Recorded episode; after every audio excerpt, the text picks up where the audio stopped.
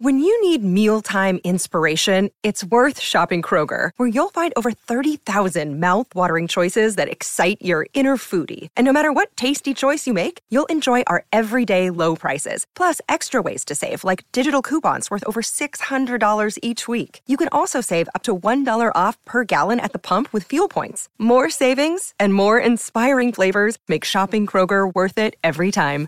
Kroger, fresh for everyone. Fuel restrictions apply. Another day is here, and you're ready for it. What to wear? Check. Breakfast, lunch, and dinner? Check. Planning for what's next and how to save for it? That's where Bank of America can help. For your financial to-dos, Bank of America has experts ready to help get you closer to your goals. Get started at one of our local financial centers or 24-7 in our mobile banking app. Find a location near you at bankofamerica.com slash talk to us. What would you like the power to do? Mobile banking requires downloading the app and is only available for select devices. Message and data rates may apply. Bank of America and a member FDIC. March has arrived and we're only weeks away from the big tournament. Yes, that tournament. Make sure to head to Bet Online and open an account today to get in on their $100,000 bracket madness contest starting March 15th. That's right, I said $100,000 and March 15th. You don't need to be hardcore to get in on the action, and with multiple entries available, it's the season's best chance to cash in. And remember, the NBA and XFL are still going strong, so whatever your passion is, Bet Online is the place to be for all your betting needs. Visit our good friends and exclusive partner Bet Online to take advantage of the best bonuses in the business. Sign up for a free account and make sure to use the promo code BLUEWIRE, all one word, for your 50% sign up bonus. Bet Online, your online sportsbook experts.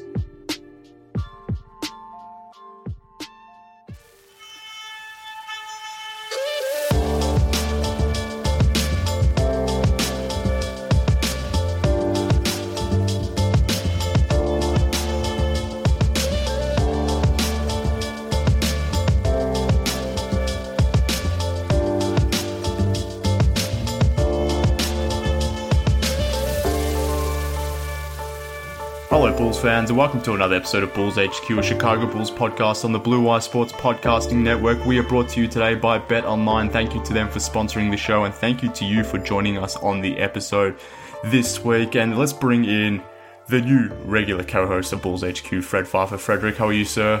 Oh, I've been better, Mark. Today was a rough day, and my voice is uh, not good, not due to illness, but due to yelling, as we had three straight basketball games playoff games. We lost two, won the last one, but uh, ended a disappointing season overall, probably for my son, but uh, and his team. I mean, my son had a good year, but the team uh, did not. We finished with a whimper instead of a bang, put it mildly. a lot like my beloved a- Bulls. So you know. Uh, I'm tipping your your your son's uh what, what, how old is he what like 12 or something he's uh, 11 years old and about 3 weeks ago he hit three threes in a quarter. He had 11 points yeah. in a quarter. That was pretty much the highlight of my life so far. I mean, the three point shot means a lot to me. It's one of the most important things in my life. And to see my 11 year old son hit three in a row in about a four minute period, I just started openly weeping on the bench. And now I was actually the, the head coach for that game. Uh, I was uh, uh, the head coach of, uh, I'm the assistant for his travel team, and the head yeah. coach was out of town. And so I was as the head coach for that game when he hit the the three threes in a row to give us like a you know 12 point lead. And just you know my feelings about my son about the three point shot was just too much for me. So am i fair in saying you were the Boylen to his Arcidiacono God. How dare you, Jim Boylen? I'm just saying, Boylen started as an assistant coach, eventually made his way to head coach, his son is on the team in the Bulls in Arcidiacono, who who he's not a great shooter, but he's hit, he's hit a few threes every now and then. And I'm just trying to find a similarity. Is is that a fair parallel at all? No, it's not remotely fair. I'm, I'm like uh, I'm actually hard on my son, and I I, I uh, demand uh, greatness from him. Unlike uh, unlike Jim, who seems to bask in every you know minor achievement. You know whether it's tying his shoes or diving on the floor. it's, it's a joke.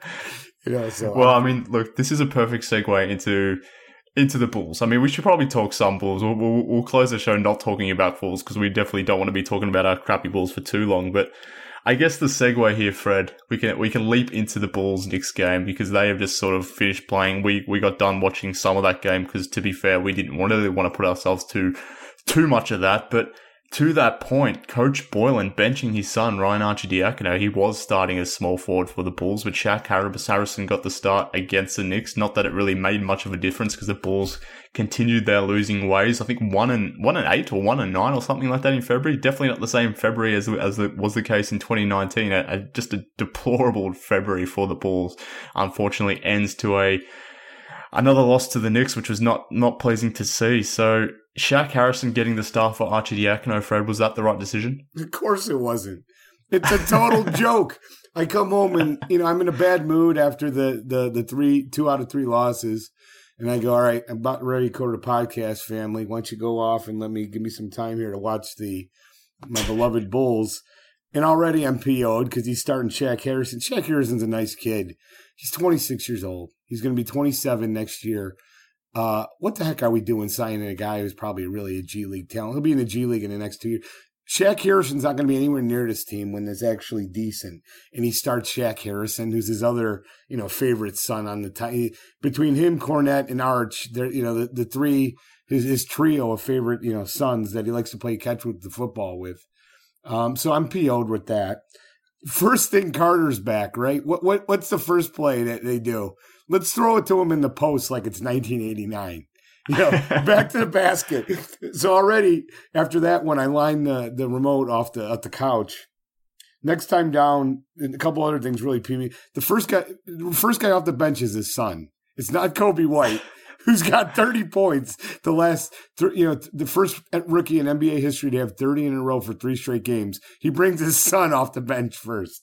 I mean, you can't write this stuff, Mark. This is like, it's just mind blowing how, how, how moronic this guy is. And the team overall, too. Like, Thad Young's a, a vet, right? Thad Young in Q1, we tell our kids, our fifth graders, you do not fall for head fakes if the player still has the dribble. I mean, this is what we're telling fifth graders. And if they fall for a head fake and get off their feet and allow a, a, a blow by because they get off their feet, they're out of the game. Thad Young falls for a head fake by Julius Randle, To his credit, Thad points to the bench. My bad, my bad. This is a vet. Like, you can't be doing that. Like, I don't, this team is just beyond frustrating to watch. It makes me sick. Um, and this is really probably a low point for me, Mark. I'm going to admit I, I, have not really enjoyed a lot of games this season, watching them, especially lately. Uh, and there's a, a couple reasons why, but I go back to the, the first three years under Floyd when we won, you know, 13, 17, 15 games over the course of a season. This is as bad as it was then. This is, I, I get sick, nauseous watching how bad this team is. And even mm-hmm. the great Coby White isn't enough to make me feel good about it. Yeah, look, it was funny because before the game, when I heard Wendell was coming back, and maybe for you, Denzel came back in this game too, I thought, okay, maybe the Bulls might be slightly more watchable, but yeah, that wasn't really the case. I mean, you mentioned the first possession that that Wendell had when he came back. They posted him up a little lefty runner over Taj Gibson, which uh, was definitely never going in. that, that was an annoying play to see. Wendell was decent in his return. Rusty, as you'd imagine, six points nine rebounds in 18 minutes, but still rusty. I did not like the shots he was getting slash taking. Uh, you know, they, they weren't good shots that he was ne- necessarily getting. Denzel had a nice little run there in the second quarter, which I thought you might like. But beyond that, I mean, this was a tough game to watch it. Zach and Coby did their thing to a degree, but certainly not to the same level they were doing it in the prior couple games. But yeah, the Bulls are just a tough, tough watch now. They're 20 and 40 right now, Fred. 20 games under 500. I did not expect that to be the case as we're entering in March now. I mean, I always expected this February, March, April schedule, part of the schedule be to, be tough, but to be 20 games under 500 at this point, despite the East remaining terrible. I mean, the Nets and the Magic are just openly giving away the seventh and eighth spots in the Eastern Conference playoff chase at the moment. But those teams don't even want to make the playoffs, but the teams below them are so bad that they can't even get near it anyway. It's, it's just a, it's been a, it's been really rough watching the bottom of this Eastern Conference this season. I know we got a thousand injuries too, but like I keep on going back to this. Zach LaVine's our best player. He's been healthy for the last ten games. You got to be better than one in nine in your last ten against some of the, the you know the, the dirt the dirt competition they've played. These are not good teams they're playing. The Knicks are not a good team. Like you should win tonight. Um, and you you have more talent than the Knicks, and I mean they just got just it just uh, the first quarter was the disgrace. And you know, looking over the numbers too, Valentine plays ten minutes, Ryan A plays twenty. And I can't take this stuff anymore. It's just such, it's so stupid. It's beyond stupid. He starts Shaq Harrison. Like, really? Like, the first play of the game, uh, I said, You're not helping the development. I, I, I tweeted this out I encourage people to go look at it. It was two to two. Or it's not the first play of the game. In the first few minutes of the game, it's two to two. Shaq Harrison standing at the three point line, top of the key. They do a pick and roll with Wendell Carter Jr. And uh, Elfrid Payton's guarding Shaq Harrison. He just peels right off him, just ignores him like he's not even there. You know, like uh, like you would, you know, just any stranger on the street. And he, he just runs in and he, and he ruins, he breaks up, basically breaks up a pick and roll for Wendell Carter Jr. You want to help Wendell Carter Jr.'s development. You don't help it by starting a 26 year old Shaq Harrison who doesn't draw, who draws less attention than, you know, than a, a scarecrow who draws flies. It's just, it's outrageous, man. It's just, it, it's so sick and nauseating. I don't even know what to say anymore. It's just so frustrating, Mark. Yeah, I certainly hear. And I mean, the Bulls were just completely dominated on the glass. But the Bulls had 33 total rebounds, whereas the Knicks had 33 defensive rebounds. The Bulls were out rebounded by 17. They allowed 76 points in the paint, which is a season high for the Bulls, for Bulls opponents, which is obviously terrible the Bulls or the Knicks snapped a six game skid. And, and like I said, now the Bulls are 20 games under a 500 and the schedule. If uh, can I just read off the schedule or of the schedule, Fred, to you in March, and I'll go from about March 14 or so. So the first game, March 14, they're at Miami. Then they got Boston the night, the next night after. Then they play Miami again. They're at the Spurs. Then they, play the Houston on the on on the road as well. Then they've got Denver, Philadelphia. They face the Knicks again before going on a West Coast road trip against the Jazz, Nuggets, Suns, Clippers, and Lakers. So I mean, that's the run that they have between sort of March 14 to let's call it April 8. It's a it's a run of maybe 10 to 15 games where it's absolutely brutal. They might win one, maybe two games. So to your point before, where they've been playing some bunny teams the last few weeks, they needed to be better than one and nine, even with the injuries, because I mean, they should have beat some of these teams regardless, but if we're thinking about the road ahead, there's not many more wins left on the season schedule. So to think how bad things have been just yet. It, it, could get even worse, which is, I guess, which is tough to hear and tough to talk about at this point, given how bad the rest of the season's been. But can I read you a, a, an interesting tweet that I saw that, uh, come across the timeline, Fred? I want, I want to read the, this one to you and I want to get your reaction to it. I have no idea who this is, but at David Scott 19. Shout out to David if he's listening. He's probably not, but just in case he is, he, he sent this one to Waddle and Silvy. He said, the Knicks, one, gutted their roster to make room for free agents. Two, landed no significant free agents. Three, fired their coach for underperforming, even considering their lousy roster. Four, fired their president and general manager. Five, are only two games behind the Bulls. is is that dark or what? Given that all that has happened with the Knicks, and how bad and how much of a laughing stock they are that they are only two games behind the Bulls. Oh, come on. Let's not get too crazy here. I mean, listen, as bad as things are, as bad as things are, we're not the Knicks. Like, I understand they're playing a little bit, but they haven't had nearly the injuries we had. And I kind of brought this up. I'd like to get your opinion on this on Twitter. I tweeted this out earlier. Would you be happy with the starting lineup of Coby White, LaVine, Otto Porter Jr., Lauri, and Wendell Carter Jr. on opening night in 2020, assuming a new GM is in place? I tweeted that out. Um, yes, I like that group. Uh, 57% said yes. No, I need a lineup change, 43%. You know, I, I, I kind of like that group. I still believe, I don't, first of all, I don't think they can make many moves, number one. And I like to see them run out with that lineup next year. What say you?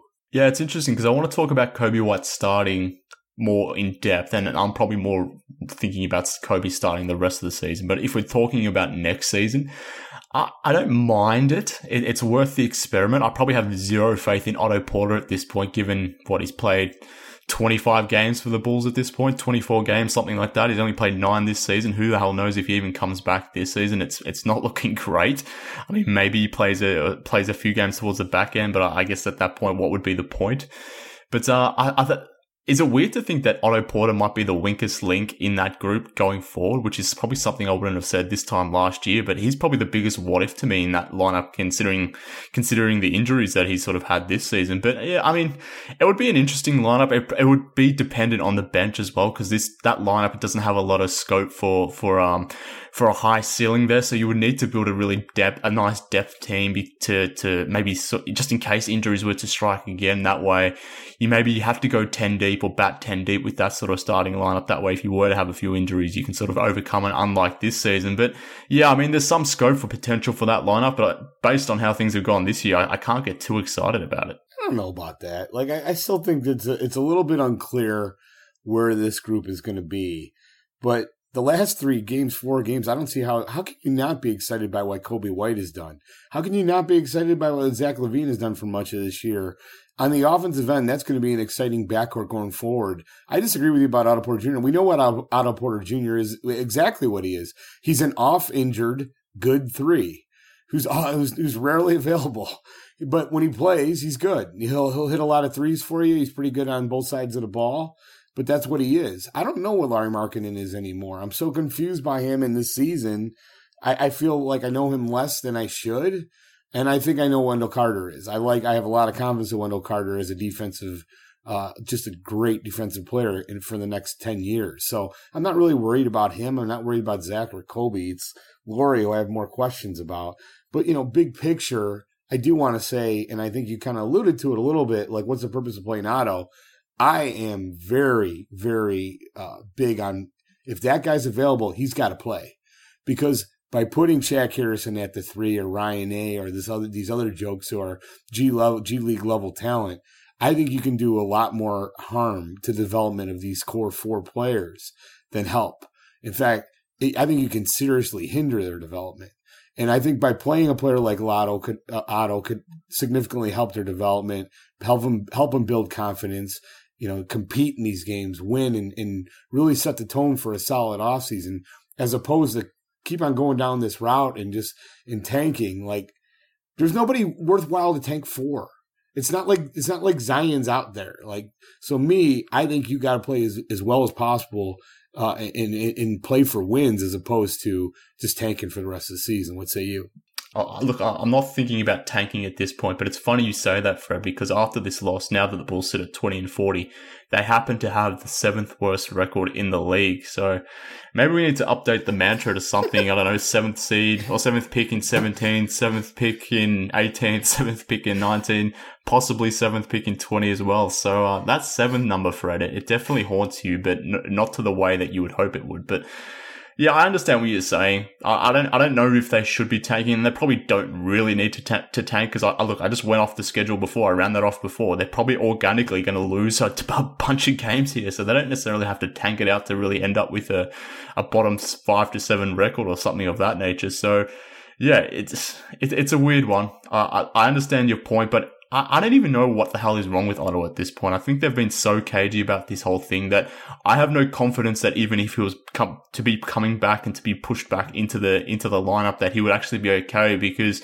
I mean, Zach tweaked his his quad before the Knicks game. Apparently, Coby White tweaked his back before practice the other week, or the other day rather, before the Knicks game. He apparently was okay, hence why he played in this game. But I have zero faith in the Bulls medical team at this point to the point where if Otto was cleared to come back, are we even sure he's healthy to come back and ready to play? I don't know. So I've got zero faith in that whole process. Yeah, they got to be all fired. I mean, I'm sorry. I, I know it's probably not their fault. I know, but at some point when you have three consecutive seasons of injury after injury after injury, somebody's got to take a fall for this, right? It can't. It can't be just let's just run back the same medical group. Come on, I, this is a bizarre world we're living in here. Somebody has, there's got to be changes going forward, and there better be significant ones. And because this is, this, like I said, this is not as bad as it was under Krause those first three years with the 15, 17, 13 wins, but it's it's pretty close. It's it's a poor man's version or rich man's version of that, where I just I, I can't recall ever being this disappointed in uh, in a team, and it's the same. It's the same song. It's the same song. Everybody's heard again. Somebody's got to. There's got to be massive changes. No doubt about it. I'm on board, brother. You're on board. Well, can you say the words, Fred? Not yet. I don't want to do that yet because I'm not. I, I find that just. Uh, I, I don't like to just blindly run with the crowd. I think that's uh, not cool, and uh, I don't like. I, I know you've been doing a great job. You know, handing out torches, handing handing out uh what do they say the torches and the what's the other term they use? They hand out handing out torches, running tiki out. torches. What are you talking about?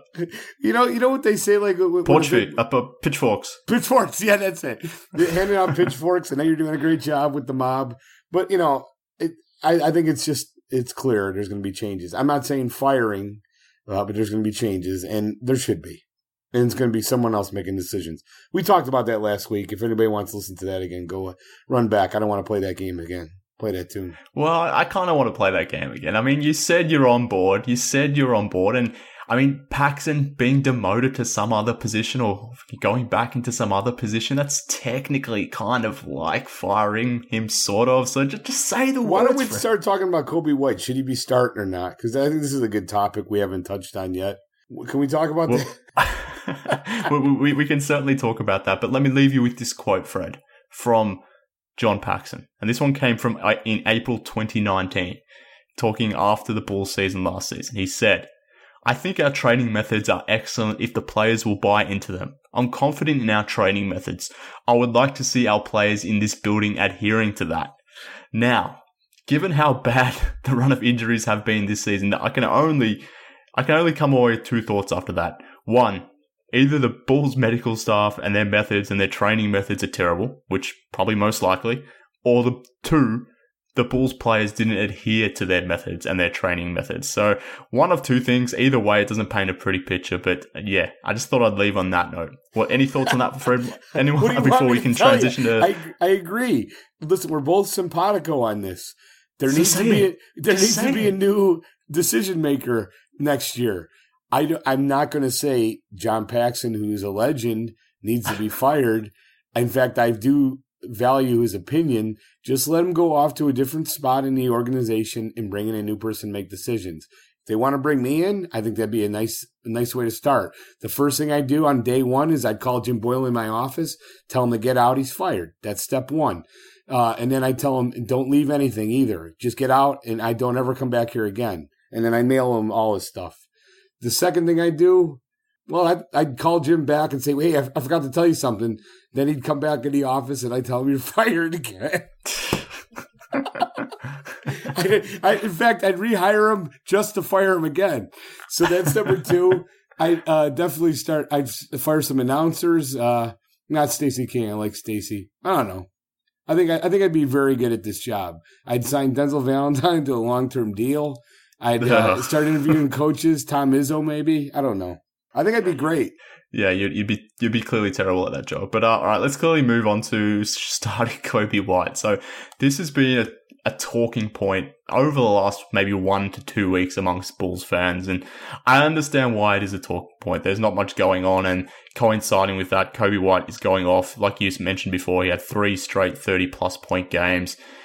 The Bulls as well were starting Ryan Arcidiacono at small forward, so I understand why this was a conversation, but I have been adamant in my position that Coby White should not be starting. He should be coming off the bench. I think that is the right decision. I hate starting with Boylen. I hate saying that Jim Boylen made a right decision, but I happen to agree with him in this case. But it sounds like you disagree with me. It sounds like you most definitely disagree with Boylen on this specific topic. You think Coby White should be starting, as do most Bulls fans, I would say, but I am definitely not one of them. So let's talk about it, Fred. Should Coby White be starting? Well, absolutely no. I agreed with you for the vast majority of the season. He, I didn't think Coby White played that well. When you have three back to back to back games, when you're down to nine guys on the roster, what the hell are we waiting for? This is bizarro world, Mark. What are you talking about? Like, hey, if Coby White is in the long term picture for this team, and obviously he is, that's they wouldn't have picked him at seven if he wasn't. What are we waiting for? He needs to spend every every minute that he has playing next to Zach LaVine because that's going to be the backcourt and learn how to play with Zach LaVine as soon as possible. This idea, like that, coming off the bench, I think it, what it's it goes back to Ben Gordon and all all the mantras. Well, Ben Gordon helped Ben Gordon when he was a rookie. Ben Gordon's best two years as a Bull were as a starter. He averaged 20 plus points for two teams. Both those teams made the playoffs, the 06 07 team and the 08 09 team. Those were the uh, the two best teams that he he was on, and he started the vast majority of those games. People who say that Ben Gordon was a bench player are morons. He wasn't. He was good enough to start, but unfortunately, he was penalized for playing so good as a rookie that they said he's a six man. He's a six man, and he won the six man award. So it actually hurt him in his reputation. I see the same thing happening here with Coby White. If Coby White is everything that we believe he is, Put him in the stinking starting lineup. I understood your point then. I agreed with you then. But at this point, what the heck are we doing and what are we waiting for? Why are we trying to play Ryan A and and, and Shaq Harrison? Come on, man. Let's let's move forward with, with Coby White in the starting lineup. What say you? Well, my obvious counter to that is it doesn't really matter because the way, the way Boylen is manipulating his rotations, Coby White is sharing a lot of his court time at the moment with Zach LaVine. So that is one point. And the second point would be that Coby White is actually playing a lot of minutes. In that stretch of games, we had that three of, we had three games with 30 plus points. He was averaging 34 minutes a game. He was getting up 20 shots a game. His usage was over 30%. I mean, he was getting all the opportunities he needed very few rookies have been afforded the kind of opportunities that Coby White has been this season. I've had a problem with that more generally to the point where Boylen has sort of let Coby go off the chain and I haven't necessarily liked that. I would have liked to see him being reined in a little bit, to be honest with you. But over the last few weeks, or more specifically the last few games, Coby White has got has gotten the necessary opportunity to play minutes with Zach LaVine, to get up shots, to run the offense, to do all the things people are asking him for to do. It doesn't really matter if he's starting or not. He's playing the crucial minutes. So I, I just don't get what the uproar is all about. It absolutely matters. When you start, you're playing against the opposition's best players, and that's what he should. Be. Same thing when you close. What? Same thing when you close. Yeah, but what, then why would you not want him to start? Uh, this is bizarro world. Like so what? Like, why? What? What is everybody afraid of? What is? I, I, I'm having these arguments on Twitter. You're going to break his rhythm. There's nothing that takes breaks a rhythm more than coming off the bench. It's difficult to come off the bench. It's easier to start. It, when you have 15 to 20 minutes of real time of not between when you took your last shot in warmups to when you're coming in the game, that's difficult to do. That's why Kyle Korver had his worst uh, uh three point percentage for the Chicago Bulls because Thibs sat him till the middle of the second quarter. Now, I'm not saying Boylen was, would be dumb enough to do that with Coby White, but Coby White should be starting. When you have three, when you're proved that you can score and you can play as good as you are, and you're you're playing behind two guys that belong in the G League, this is bizarre world. Now, if it was Denzel Valentine starting, I, I I understand the argument a little bit more, but we're talking about Shaq Harrison and Ryan A these guys won't even be on the team in two years. I don't disagree that they're not going to be on the team in two to three years, but uh, the point is that those guys are being they're playing the Keith Bogans role where they're they're the nominal, nominal starters for defensive reasons, let's say, particularly Shaq Harrison, but they're not closing halves to the point where, like I said today, then uh, against the Knicks and, and, definitely the last few games, that Jim Boylen has been manipulating the rotations to ensure Coby White is playing the last sort of six minutes of each half, so he's playing his minutes with with the starters and closing and learning in those valuable minutes. I didn't see the problem. Let's start out with, let me start out with this question. What are you worried about? What is the problem here? Why do you not want him to start? Well, think about when he, if he was to start with Zach LaVine, and I still want these games to be competitive. You want these games to be competitive, I'm assuming. But if you're starting LaVine and White, then you're asking Boylen to stagger his rotation, something he hasn't done all season.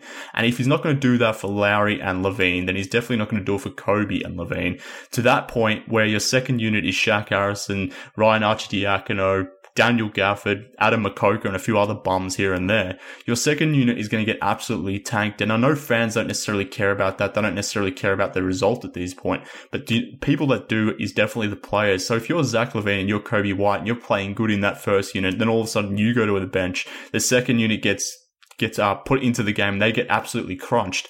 The players are not going to like that. So I, I prefer having the offensive balance at this point with LaVine and White going at it in the different units and then them coming together to close halves. That's to me, that to me makes sense. That's why I agree with Boylen on this specific topic. Like I said, I hate doing so, but I think it makes sense. Well, I agree with one of your statements that the players want to win.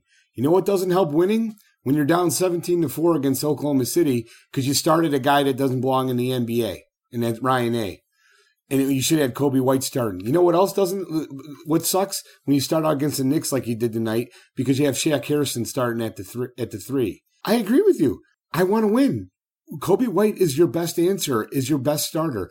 And if that's your issue, then shorten the rotation. Don't play 10 guys. Play six guys. Play seven guys. Not six. Play seven or eight guys. And stop playing Shaq Harrison. Stop playing Ryan A if, and, and or or spot your minutes a little bit better.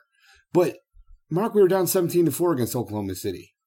right? You remember that? I remember that. Well, wouldn't Coby White probably would have helped maybe uh, mitigate Possibly. those horrible starts? We've started Possibly. terrible with with Ryan A shooting twenty eight percent and twenty five percent from three in the games that he started. Look, I, I understand that point, and I get that these guys are, are not good players and they shouldn't be starters. I'm not arguing that point. But I, I just prefer, I think the pros in this instance are, are more on the side of having Coby come off the bench than having him start the games, just from a more holistic standpoint.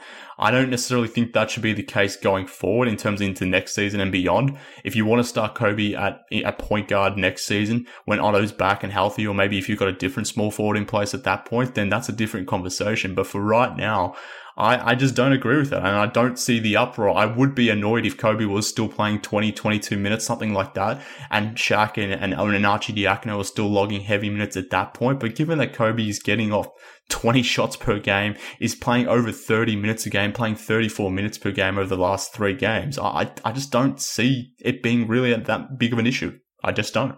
All right, well, I'm going to disagree vociferously with this, and we'll just have to to, to move on from it because, uh, like I said, man, this season's a, a wasted time to me. And if if we're just going to continue to bring him off the bench because his future is as a starter, and I want to see him start as soon as possible so he can get used to learning that role. It's different. It's a different role than what he is right now. I want him starting against the best players on the team, and not only that, I think it helps him and LaVine. It helps their chemistry on the offensive end. Well, I mean, we'll, we'll, see that their partnership in terms of two man lineups have been absolutely destroyed this season. So, I mean, eh, again, the results may not matter that much, but that is a fact as well. But let's move on. And I guess that is a bit of a segue into the next topic I wanted to talk about, and that has to do with if there's anything, I guess, left that's good to be learned over the final five to six weeks over the season. Maybe Coby starting is one of those answers, but is there anything else beyond that that we can work, learn over the next five to six weeks that I guess makes sense. Now, I mentioned the schedule before, how, how it's going to be tough coming up. That's obviously going to be problematic. Who knows when Lauri and Porter come back, if they come back at all. I'm assuming they will at some point during March. But are there any things that we should be watching as fans that we should be hoping to learn over the, about the team over the next five to six weeks? I want to see Wendell Carter and Zach LaVine in as much pick and roll as possible. I saw a little bit in the Q, Q1 tonight. I don't know if that's going to continue. I, I like I said, I didn't get a chance to watch the final three quarters, but I want to see Wendell Carter Jr. doing pick and roll with him and Coby as much as possible. That's number one. I think he's got a future as a pick and pop player. I think he's got a much better jump shot than he's he's shown us so far. Uh, we'll see how that goes. Uh, I want to see him continue to develop as a rim protector, shot blocker, fantastic defensive player. Uh, and I got to see Lauri come back. Like, I this is the most frustrating part about this season is I, I kept on hearing, you know, well, if, if it was the playoffs, he would have been playing. Well, if that's true, why is he not back yet? This is over a month. Like, what kind of injuries is? Who breaks their pelvis? Like, it, to me, it's almost it's it's bizarre how this injury has just been reported, and it's a four to six week injury. He needs to come back. He needs to play, and those four guys got to play as much together as possible, so we kind of have an idea like what this is. If, he's out for the rest of the year, I think it's a major major disappointment because we don't know what Lauri Markkanen is, and I think you would agree too. Like I think this year's caused more questions than answers. Yeah, 100%. And look, if Lauri does come back and he happens to come back during that tough schedule that I mentioned before, then it's going to be even super, it's going to be so much harder for him to come back when he's trying to reintegrate himself into the lineup more generally. I mean, that's tough in, in itself, missing four to six weeks, two months it might be at that point. But then having to do that when you know you're not making the playoffs, playing against some absolutely good, great teams. I mean, that's going to be tough for Lauri to reassimilate himself back into the lineup, back into the league, and just get game fit again. So I want to see him back, but I don't. I don't have much faith that we're going to see, you know, a better version of of of Lauri of Lauri this season. I think it's just going to be a bit of a write off season to the point where it's a wasted year for him. It's a wasted year for us as fans. Definitely, most certainly the team, but.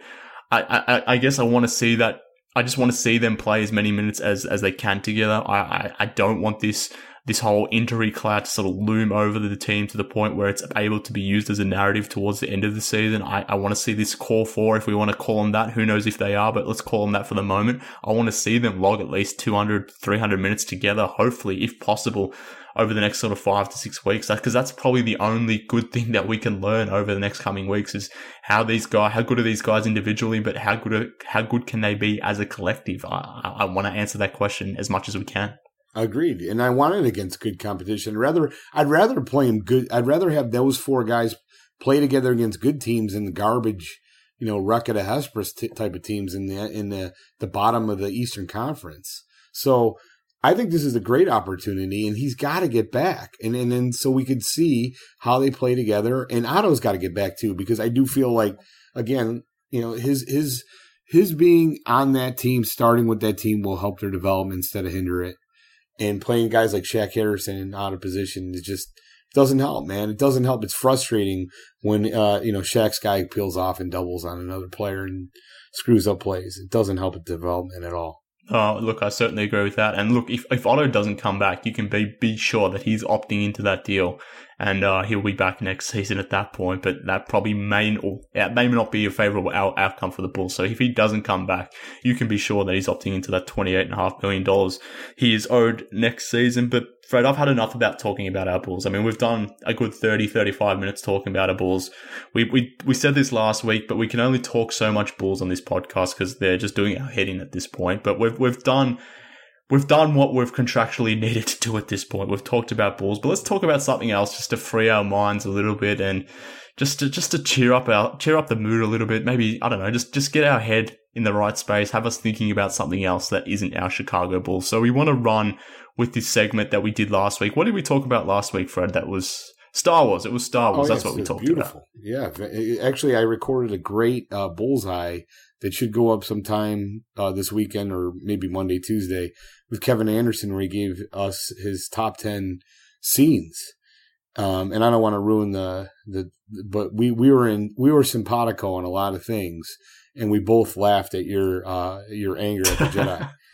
we both well, I, I, was definitely right. Yoda is terrible, but we don't have to relitigate that because I was clearly right. I, I won that that argument. But Fred, what we're going to do today is we're going to talk about the best albums from 1991. You floated this idea last week because you are actually a trivia quizmaster, so you wanted to pose this question today, and I think that we needed to name this segment and on the Bulls Discord channel, which you still have yet to join, Fred. I, I'm disappointed that you still have yet to do that.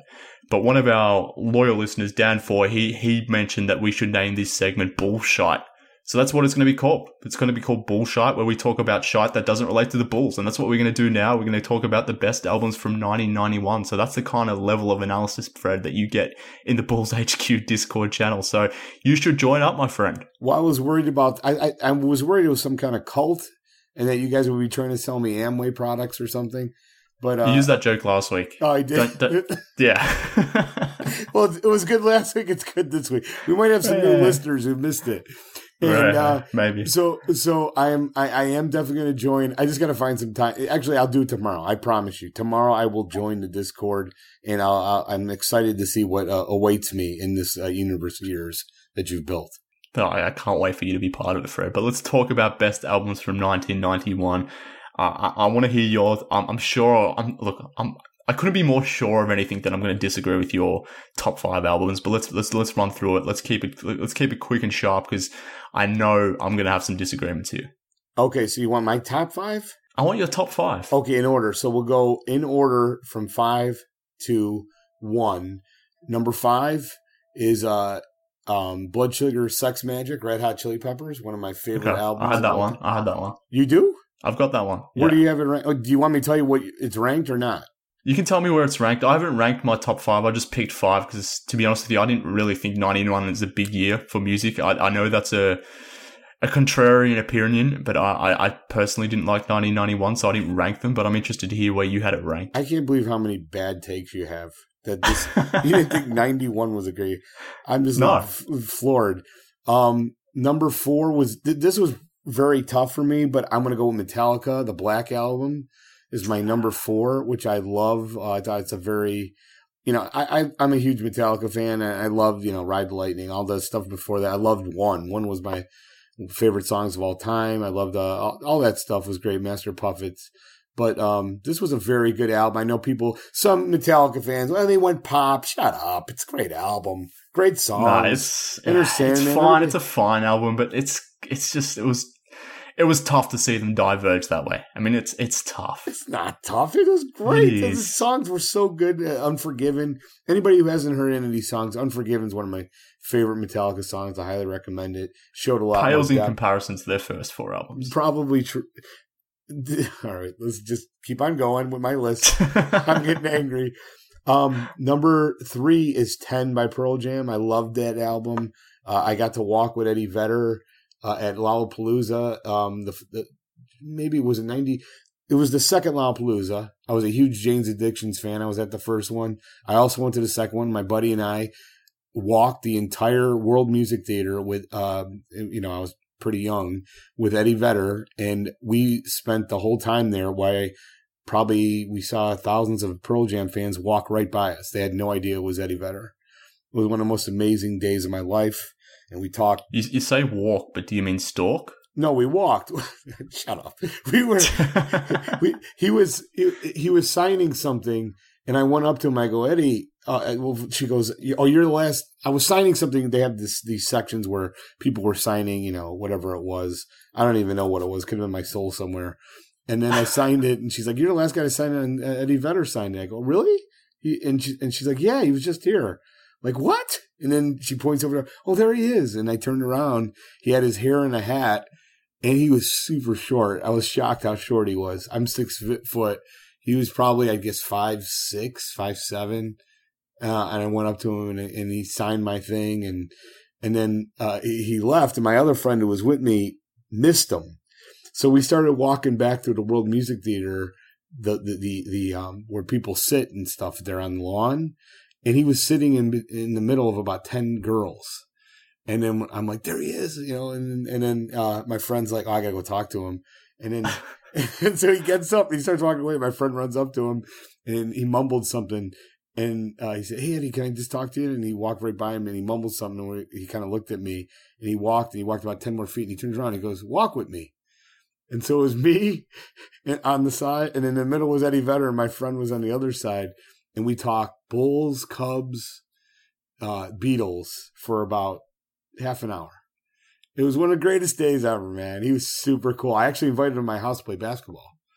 Um, did he say yes? I'm, I'm, I'm, he never showed not. up. I, he never showed up, but I gave him my address and everything. Because "Why you're in Chicago, man? I'm really good. Let's let's go shoot. I love shooting threes. It was really good, really good talk." I'm, glad to hear. So that was thank you for sharing. sh- Thank you for sharing that story. I, I was hoping we'd have a story later on, but I appreciate that one just coming into the middle of it. But um, who else do you have on your list? That that was number three. So that was number Pearl three, and then number uh, one and two are is uh, Guns N' Roses "Use Your Illusion." One is number two, and then "Use Your Illusion" two is number one. So Right. people don't remember this, but back in that era, when an album came out, um, I actually went to the record store the night before it came out and waited. Uh, and then, you know, midnight it opened up and then I bought it and sprinted home and listened to it. It, people, you, that charm is gone now. People don't realize the excitement of that. And Guns N' Roses was so big and such a huge part of my life. I love that band. I listened to those two albums continually for about four months.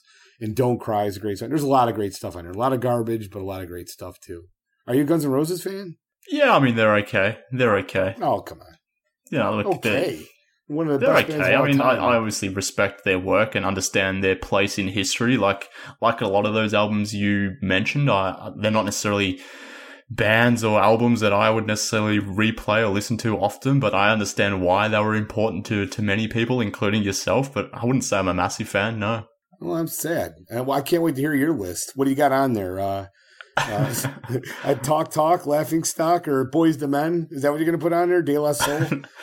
No, no, red, no, Simply definitely red no stars. I bet. Uh, I, I, can I give you my? I got I got three that barely missed the list. Okay. Honorable mentions. Okay, Badmotorfinger, Soundgarden, love that album. All right, Okay. do you like that one? What a singer! What a singer! Not really into that. I mean, he, he is. He's, he's an amazing singer, but again, not really into that band. Okay, Out of Time by REM, very underrated. I did like RE, REM at some.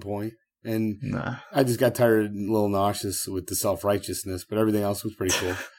and then what was the other? What was the other one I had? Do not say U2. Do not say you two. Oh yeah, Achtung Baby. Ugh. So I was not. The thing is, though, I was not into them at that point. Um, I fell in love with U2 after 9-11. I saw a concert in October at the United Center. I wasn't even a U2 fan. Like I was, my brother got me the ticket. And he's like, "Come on, let's go see them. They're a big band." I was like, ah, "All right, best live show I've ever seen. Amazing live band." Um, and then I became a huge U2 fan. All that you can't leave behind, fantastic album. Then I got into Achtung Baby. I love one. You know, a lot of great stuff on that album. Ain't nothing but the real thing. All that stuff. Yeah, yeah, nah. What's Just- your list? no. I don't. w- w- Did you put it up somewhere? Can I see it? Yeah, you can see it. It's on our agenda, and I most certainly do not have U2 on there. That is for certain. But um, look, I'm. I, I don't like really the mainstream type of music, so I don't have Pearl Jam on there. I don't have Nirvana on there. I was surprised you didn't have Nevermind on there because that's generally people's number one album of 1991. But um, look, the, whilst, like I said, whilst I understand and appreciate their relevance to music and those sorts of things, it's not it's not what I like to listen to. And for me, I, I typically typically like, like to listen to like punk or metal. That was definitely what I was more into when I was younger. These days, I'm probably more into electronic music. So 1991 wasn't a good year for metal music. Electronic music wasn't necessarily t- uh, taking off in 1991, so it wasn't. Well, it wasn't my true. year. I guess is my point. Wait, wait, so I, I, let's go back to that time. Nine Inch Nails was pretty big then, right? Oh, I don't know. Were they? But still, they're, they're not my. They're what not my about cup of tea. Ministry? Were you a Ministry fan? No, I'm not into that indus- industrial sound. That's that's not my thing either. But uh, look, it, like I mentioned, it wasn't it wasn't a good year for metal to the point where it was like in the 80s. I mean, you mentioned the Black album, but that was just that was just a tough. If that's the best album in metal in the metal category that year, then it's a tough, tough, tough, tough year. So 80s was when metal was the best. So had you picked 87, 88, something like that, maybe 83, 85, that were better years, Fred. I wish I was kind of born in that era, but I had the Red Hot Chili Peppers Blood Sugar Sex Magik on my list. I'm a big Chili's fan. That one made my list, which is kind of ironic, uh, given I said I don't necessarily like mainstream music, but I do like the Chili's, but I had Sepultura Arise. Have you heard of them, Fred? Oh, Sepultura? Yeah, I've heard of them. I can't even believe it's your top five. I mean, this is a joke. I, I'd rather That's a great uh, album. uh, Come on. I mean, I'd rather have an air supply on this list than that. this is insane. Well, following in that theme, the next the next one that I had on there is a, a melodic death band, melodic death metal band, I should say, and they're called Death, aptly enough. And they released an album in 1991 called Human, which was very, very, very good. So that made my top five as well. So I had Blood, Sugar, Blood Sugar Sex Magik, Arise, I had Human, but then I went a different path to the point where I went mainstream, and, and I picked some legends here, Fred, and I picked a Prince album. Maybe not his best album, but Diamonds and Pearls was released in 1991. And I like anything Prince does, so it makes my list. And uh, finally, to round out my top five, again, not his best album, but considering I didn't really love, you know, U2 and Guns N' Roses and these types of bands, I'm picking Michael Jackson and I'm picking Dangerous. So that made my top five. My honorable mentions were Ozzy Osbourne, No More Tears, Stevie Ray Vaughan, The Sky is Crying, and uh, Mr. Bungle, Mr. Bungle. So they're, they're my uh, they're my albums. I'm sure you uh, disagree. Oh, of course. I mean, I, I'm embarrassed with this list. I, I actually think uh, Joyride by Roxette is actually better than two of them. What the heck is Death? I mean, we- Check it out. This is Check this it is- out. I check it out. I, I know what this is. This is like something when you were young. Everybody has those bands. I was into a band called uh, Urban Dance Squad. In I think 1989, they had a song called "Deeper Shade of Sh- uh, Deeper Sh- Deeper Shade of Soul." Oh, so good. They What is it, some song- 80s synth pop band or something like that? they were like a European rap band. I think they were from Holland. Um, Deeper Shade of Soul. Everybody go to Uh. find that song. It was a great song, and you know I, nobody else liked them, but it was like I was in it. I was in that stage where hey, I loved it. I'm I'm onto this, and that's probably you with Death and Human because this sounds like a joke. Death, really? Come on. Top They're a five? great band. Pioneering metal band. I, I, I suggest you check them out before, you know, you, you slag them off too hard. But just, I just check, check, out. him out. I will check him out. Michael Jackson, Dangerous. I mean, come on, Mark. This is an embarrassment. That's not even close to his best album. Off the Wall was much better. Thriller. I, I certainly better. didn't say it was his best album. I understand it was probably like it might not even make his top five, but uh, look, I'm not going to put freaking Achtung Baby in there. I'm like, get it, get out. You too. Bono can get stuffed. Let me give you another. Bono is worse than Yoda. that is not true. Bono, U2 has a lot of great songs, man. You got to go listen to Kite. Kite is one of the best songs of all time. Uh, and everybody who has not listened to it, go download it. For uh, Van Halen, for Unlawful Carnal Knowledge, very underrated album off of that year. Lean into it with Mr. Big. Oh, another good one. Um, what else are we missing from that year? I wrote down here. Skid Row, Slave to the Grind. See, you got to go a little bit earlier in the year. Also, a lot of good stuff. Yeah, I wasn't a big Skid Row fan. I know, I know a couple, I asked this question on Twitter, and a couple people came back to me with a few rap albums as well that were pretty iconic. That I again I know of, and I appreciate their their stance in the in in the music world in that era in 1991. But again, they just weren't my weren't my thing, not my style. But yeah, I mean that's that's the same with all the bands that you listed before. It's it's all subjective. It's just not my style. But I understand that they're big and they're relevant. Cypress Hill was out that year. That was a great yeah, album. Cypress Hill, very Cypress good Hill. rap album. I was I really got into uh, Snoop Snoop Dogg and uh, the Chronic shortly thereafter. I think that came out like '92. Maybe I'm wrong on this. Gosh, I would have prepared a little bit more. I just can't believe you came out with these songs. I'm like shocked. Oh, another one I had on my list: Lenny Kravitz. Mama said, "Great, Ugh. great album." Um, what do you mean? No. Nah, just just nah. Do you think people are happy that we're spending time talking about music clearly when we don't know anything about it? I know. I mean, we know nothing about the Bulls, but we, we clearly know even less about music. Do you think the audience is, is riveted by this? I'm a music historian. I know so much about music, uh, and, and my opinions are always rock solid on this. So let me get to my story about music because I was. but before you do, Fred, before you do, now listeners of the show, look, obviously they know Fred has been a long time contributor to Bulls HQ, previously as a guest, and when he would come on as a guest, we would have him tell a story because Fred's stories are often funny, hilarious, they're embarrassing for him, but I'd take great pleasure in listening to them. To the point now, Fred, where you're a regular, I had a little bit of a jingle made up. So before you get into your stories, and we're going to try and launch into a story every other week or so, I want to run this jingle. So let's hit the tape. Gather round, children. It's time for a story from our good friend, Sea Red Fred. Ah, Fred, how good is that jingle? Do you like that one, mate? It's beautiful, man. You actually did a great job on it. I'm very impressed. well, we'll be running that every time you need a story. So before, just just let me know when you want to st- want to hear a story, uh, Bulls fans, and we'll, we'll we'll throw in a story here for here for you. And Fred has plenty of them. But Fred, hit us up with your story for this week. So we talked about the great Metallica album, the Black Album, and one of the great songs off of there, "Never Sandman." Uh, was a huge influence in my life. One of the big songs that I loved. To, le- one of the first songs I learned to play really well in guitar. Uh, that kind of led to my incredible musician career as a. We went into that before. Let's not get into that. It didn't end well. But when I went to college several years uh, later, we had a. Uh, I went to a Catholic uh, dorm, all guys dorm, in University of Illinois, and uh, met a lot of great guys there. And it was a girls all girls dorm next to it, so it wasn't as bad as it sounds. And uh, there was a coffee house that they had where they would play. It was like an open mic night that people would go to on Friday nights, and people would sing, you know, "Kumbaya, my Lord," a lot of these Oh, religious songs, and uh, we would go to it and get a good laugh. And then we uh, we we decided, you know what? Fred plays guitar, and then a couple good guys said, let's form a group, let's do a song. And we were the last, the first coffee house we ever did. We did open mic. We did uh, "Used to Love Her" by Guns N' Roses. You ever heard that song? It used to oh maybe. the maybe lyrics aren't really uh, great for a religious Not coffee suitable? house. And then we did uh, "Knocking on Heaven's Door," which was a little bit more appropriate. Right.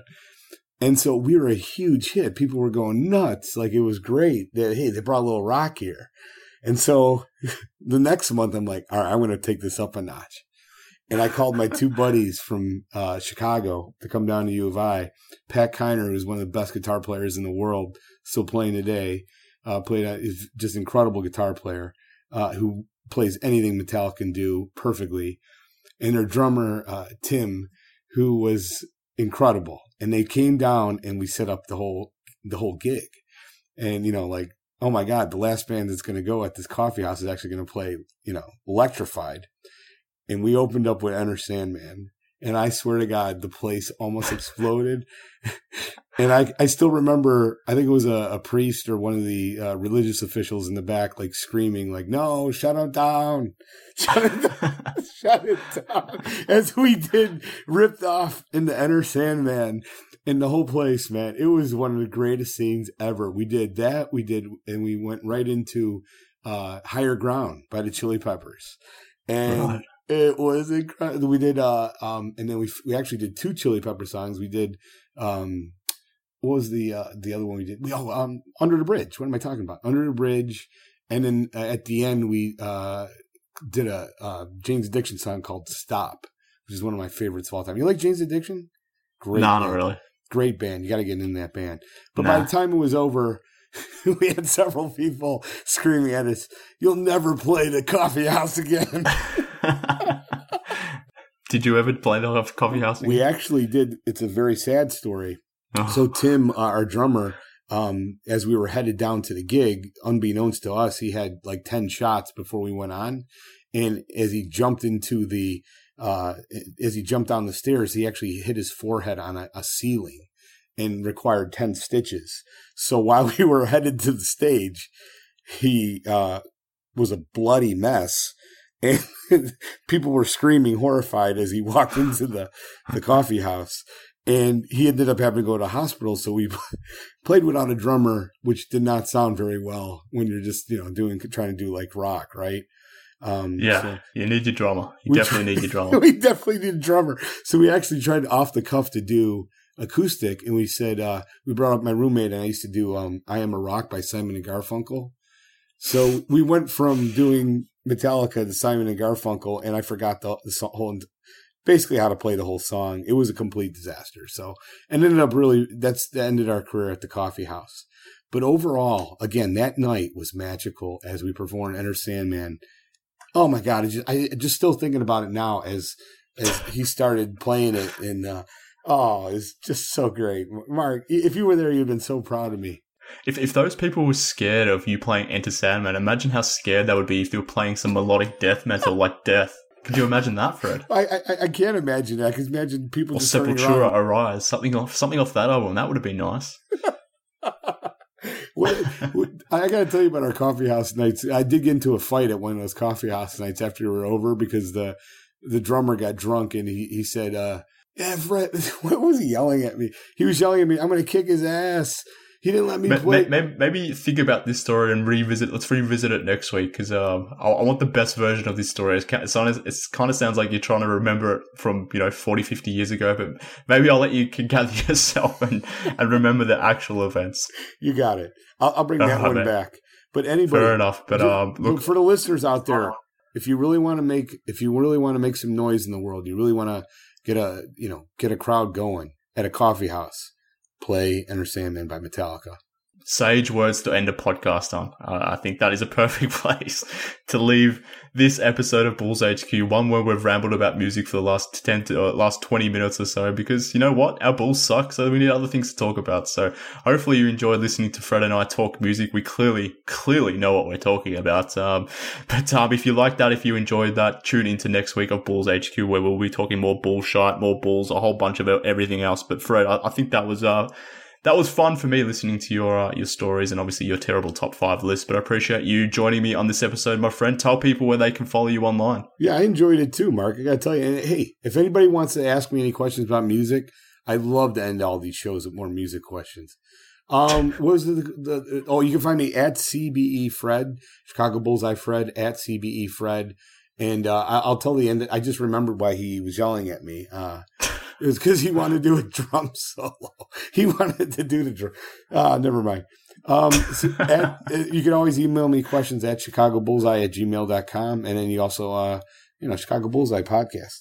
Perfect. You follow me online while you're at Bulls fans, at MK Hoops. Follow the show too at Bulls HQ Pod. If you want to send me an email, bullshqpod at gmail.com if you want to be part of the Discord channel, which Fred is joining on this weekend. Hit me up on the email. We will send you a link and you can be part of it too, as Fred is going to be doing. So I appreciate everyone tuning into Fred and I just talking our babbling nonsense this week. Uh, it's been a lot of fun having Fred be part of the show as we try to make some sense of this stupid bull season by trying to focus on some different topics as well. So hopefully you're enjoying this and hopefully it's distracted you enough from our our regular tough, tough programming that is the Chicago Bulls. But we'll be back same time next week. Thank you for tuning in. Speak then, Bulls fans.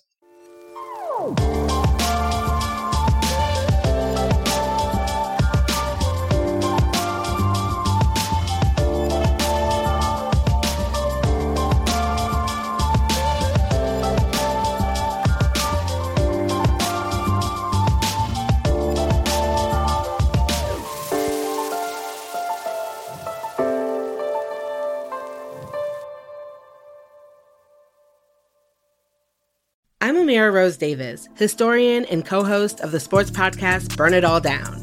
And now I'm hosting the new season of American Prodigy, all about black girls in gymnastics. For the last 40 years, black gymnasts have moved from the margins to the core of the sport and changed gymnastics along the way. Now, they tell their stories. You'll meet trailblazers like Diane Durham, superstars like Jordan Chiles, and everyone in between. Listen to American Prodigies on Apple Podcasts, Spotify, Stitcher, or wherever you get your podcasts.